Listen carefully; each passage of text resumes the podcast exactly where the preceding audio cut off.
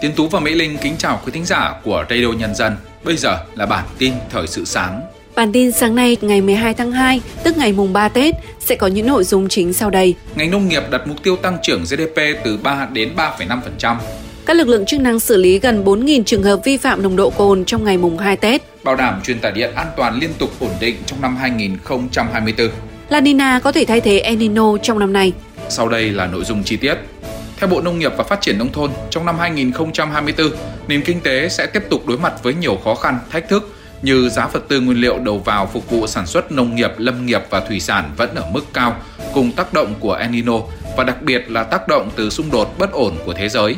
Tuy nhiên, ngành nông nghiệp đặt mục tiêu phát triển với tăng trưởng GDP toàn ngành từ 3 đến 3,5%, trong đó tốc độ tăng giá trị sản xuất lĩnh vực trồng trọt tăng 2 đến 2,2%, chăn nuôi là 4 đến 5%, thủy sản là 3,7 đến 4%, tổng kim ngạch xuất khẩu nông lâm thủy sản khoảng 54 đến 55 tỷ đô la Mỹ.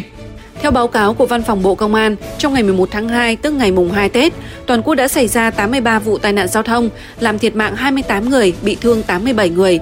So với ngày mùng 10 tháng 2, tăng 5 vụ tai nạn giao thông, giảm 7 người thiệt mạng, tăng 22 người bị thương.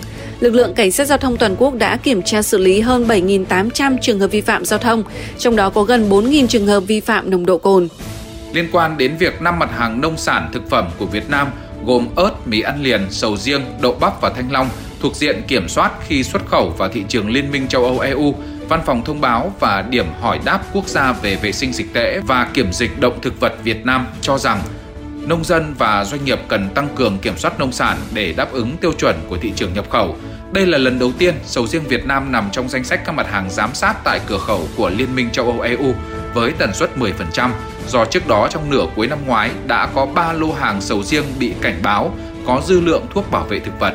Theo tính toán của Trung tâm Điều độ Hệ thống Điện Quốc gia, dự kiến mức tăng trưởng phụ tải đỉnh năm 2024 so với năm 2023 tăng từ 8% đến 12%. Đối với tăng trưởng phụ tải miền Bắc, dự báo cao nhất đến 15%, cao nhất cả nước. Trong khi các nguồn điện không được bổ sung nhiều là một thách thức rất lớn trong việc bảo đảm vận hành lưới điện truyền tải, đặc biệt là lưới điện truyền tải Trung Bắc, cấp điện cho miền Bắc trong cao điểm mùa hè năm 2024.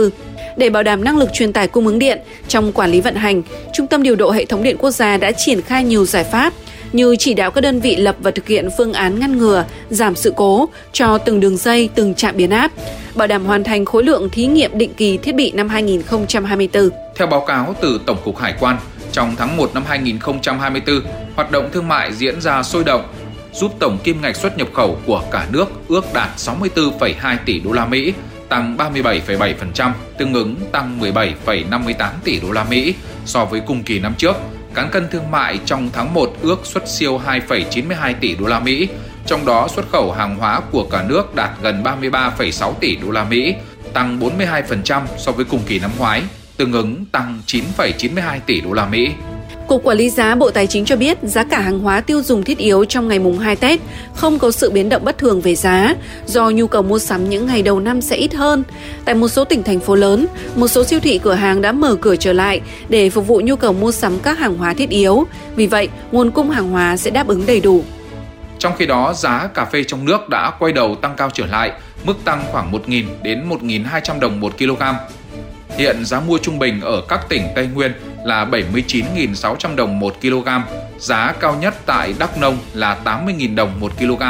Theo các nhà quan sát, giá cà phê tăng mạnh do lo ngại khô hạn ở Brazil và nguồn cung Robusta xuống thấp kỷ lục. Chuyển sang các tin tức quốc tế. Theo dự báo của Cơ quan Thời tiết Quốc gia Mỹ, hiện tượng El Niño kéo theo thời tiết nóng khô ở châu Á và mưa lớn bất thường ở nhiều vùng của châu Mỹ sẽ chấm dứt trong nửa đầu năm 2024. Khoảng từ tháng 4 đến tháng 6, các điều kiện thời tiết trở nên trung tính hơn. Sau đó, có khoảng 55% khả năng La Niña sẽ xuất hiện từ tháng 6 đến tháng 8. Thông thường, khi La Niña xuất hiện, các nước ở Đông Nam Á, Australia và Ấn Độ sẽ chứng kiến nhiều mưa tuyết hơn, trong khi thời tiết tại các vùng trồng ngũ cốc và hạt có dầu ở châu Mỹ sẽ khô hơn. Liên Hợp Quốc cảnh báo, tình hình băng tuyết trong mùa đông tại Mông Cổ đã ở mức nghiêm trọng. 90% lãnh thổ quốc gia này đã trải qua thời tiết khắc nghiệt. Văn phòng điều phối viên thường trú của Liên Hợp Quốc tại Mông Cổ cho biết, khoảng 190.000 hộ gia đình chăn nuôi đang phải vất vả đối phó với tình trạng thiếu lương thực, giá cả tăng phi mã và nhiều khó khăn khác. Đây là năm thứ hai liên tiếp, Mông Cổ phải đối mặt với tình trạng băng tuyết khắc nghiệt như vậy. Trong mùa đông năm 2023, khoảng 70% diện tích đất nước bị ảnh hưởng bởi băng tuyết. Thủ tướng Israel đã tuyên bố quân đội nước này sẽ cung cấp hành lang an toàn cho dân thường ở Rafah trước khi triển khai chiến dịch quân sự trên bộ tại thành phố cửa khẩu này. Thủ tướng Israel cho biết quân đội nước này đang nỗ lực xây dựng kế hoạch chi tiết liên quan tới vấn đề này. Ông đề cập đến khu vực phía bắc của cửa khẩu Rafah đang được giải phóng để làm nơi trú ẩn an toàn cho dân thường. Rafah là nơi khoảng 1,5 triệu người Palestine đang trú ngụ sau khi chạy nạn khỏi các vùng khác ở Dải Gaza. Thống đốc Ngân hàng Trung ương Italia nhận định Ngân hàng Trung ương Châu Âu ECB có thể sắp cắt giảm lãi suất, đồng thời đề nghị cần có các bước đi kịp thời để giúp giảm bớt những biến động tiếp theo trên thị trường tài chính và trong nền kinh tế. Ông cũng bác bỏ lo ngại về một vòng xoáy lạm phát mới. Dấu hiệu mới nhất cho thấy áp lực nới lỏng chính sách tiền tệ của khu vực đồng euro đang gia tăng. Thống đốc Ngân hàng Trung ương Italia cũng cho biết lạm phát ở khu vực đồng euro đang giảm nhanh hơn dự kiến. Nền kinh tế vốn đã trì trệ của châu Âu đang gặp ngày càng nhiều thách thức và dữ liệu gần đây rõ ràng chỉ ra tình trạng giảm phát đang diễn ra. Ngày 11 tháng 2, các cử tri Phần Lan đã bắt đầu đến các điểm bỏ phiếu để tiến hành vòng 2 của bầu cử tổng thống nước này. Các điểm bỏ phiếu mở cửa lúc 9 giờ và dự kiến sẽ đóng cửa vào lúc 20 giờ cùng ngày 11 tháng 2. Các cử tri sẽ lựa chọn giữa hai ứng cử viên, gồm cựu Thủ tướng Alexander Stubb thuộc Đảng Liên minh Quốc gia trung hữu cầm quyền và cựu Ngoại trưởng thành viên Đảng Xanh Pekka Havisto. Kết quả đa số các cuộc thăm dò dư luận gần đây cho thấy tỷ lệ ủng hộ nghiêng về ông Stubb. Với việc nhiều gia đình quan niệm trẻ em sinh năm rồng là đặc biệt tốt lành, Thủ tướng Singapore Lý Hiển Long đã kêu gọi các cặp vợ chồng trẻ sinh thêm con. Singapore là một trong những nước có tỷ lệ sinh thấp chạm đáy, bên cạnh Hàn Quốc và Nhật Bản. Tỷ lệ sinh xuống mức thấp kỷ lục 1,05 trẻ trên một phụ nữ vào năm 2022. Tỷ lệ sinh ở Singapore đã giảm đều đặn kể từ những năm 1960, nhưng con số này lại nhích lên vào các năm rồng như 1976, 1988, 2000, 2012. Chuyển sang những thông tin văn hóa giải trí. Đầu năm mới Giáp Thìn, hàng nghìn du khách đã đổ về danh thắng Yên Tử, Quảng Ninh để bắt đầu hành trình leo núi lên chiêm bái cầu Bình An tại Chùa Đồng. Theo Ban Quản lý Di tích và Rừng Quốc gia Yên Tử, du khách bắt đầu đổ về đây từ mùng 1 Tết. Dự kiến những ngày tiếp theo, lượng người sẽ tăng gấp nhiều lần khi người dân đi du xuân. Trong khi đó, bất chấp thời tiết nắng nóng, trong mùng 2 Tết, đông đảo người dân, du khách đã đổ về các khu vui chơi ở nội thành để vui xuân. Một số nơi như Thảo Cầm Viên, Suối Tiên đã chật kín người, du khách phải xếp hàng dài chờ vào cổng. Ngay trong ngày khởi chiếu chính thức đầu tiên, mùa phim Tết 2024 chứng kiến cuộc đua mà kết cục đã được dự báo từ trước. Giữa một bên là phim Mai và phần còn lại, bao gồm các phim Việt cũng như các tác phẩm ngoại nhập khác. Tính đến 11 giờ sáng ngày 11 tháng 2, Mai đã đạt doanh thu hơn 31 tỷ đồng và tiếp tục chiếm ưu thế trong mùa phim Tết năm nay. Đối với các phim Việt, đối trọng duy nhất là Gặp lại chị Bầu của đạo diễn Nhất Trung.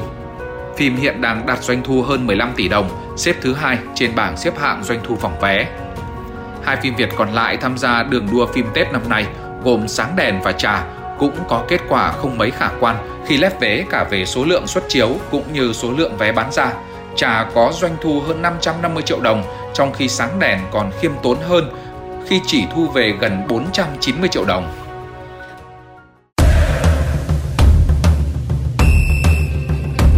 Mời quý thính giả cùng chúng tôi điểm qua những thông tin thể thao đáng chú ý qua phần trình bày của biên tập viên Tiến Tú.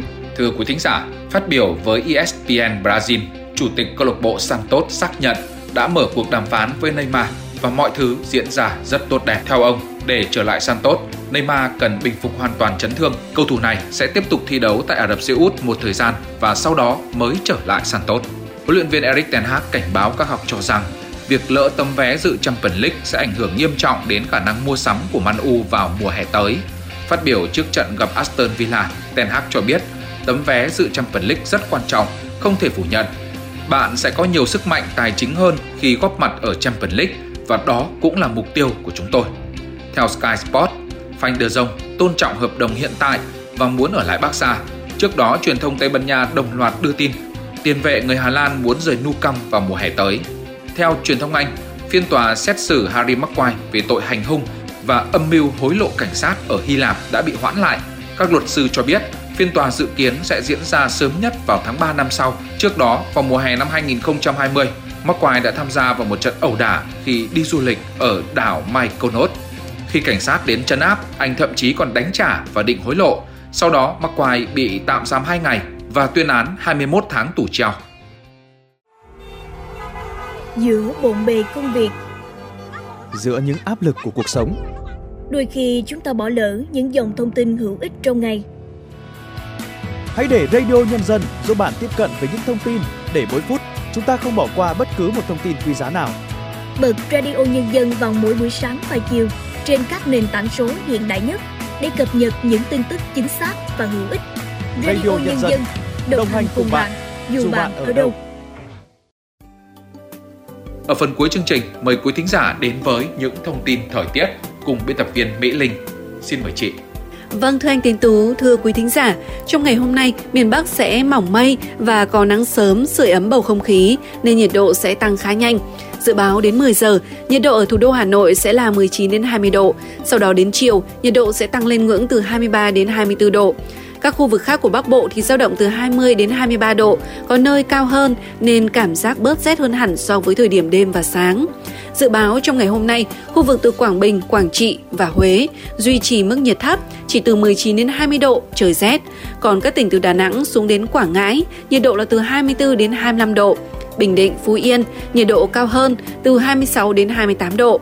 Còn các tỉnh Khánh Hòa, Ninh Thuận và Bình Thuận, nhiệt độ cao, dao động từ 28 đến 31 độ. Khu vực từ Hà Tĩnh trở ra tới Thanh Hóa, nhiệt độ dao động từ 21 đến 23 độ.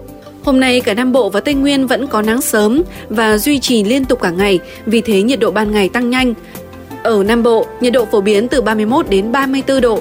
Riêng một số nơi thuộc miền Đông, nhiệt độ cao hơn nhưng cũng chỉ đạt xấp xỉ ngưỡng 35 độ. Còn ở Tây Nguyên, dự báo thời tiết sẽ khá dễ chịu với nhiệt độ không nơi nào quá 30 độ. Những thông tin thời tiết vừa rồi đã kết thúc bản tin thời sự sáng nay của Radio Nhân Dân.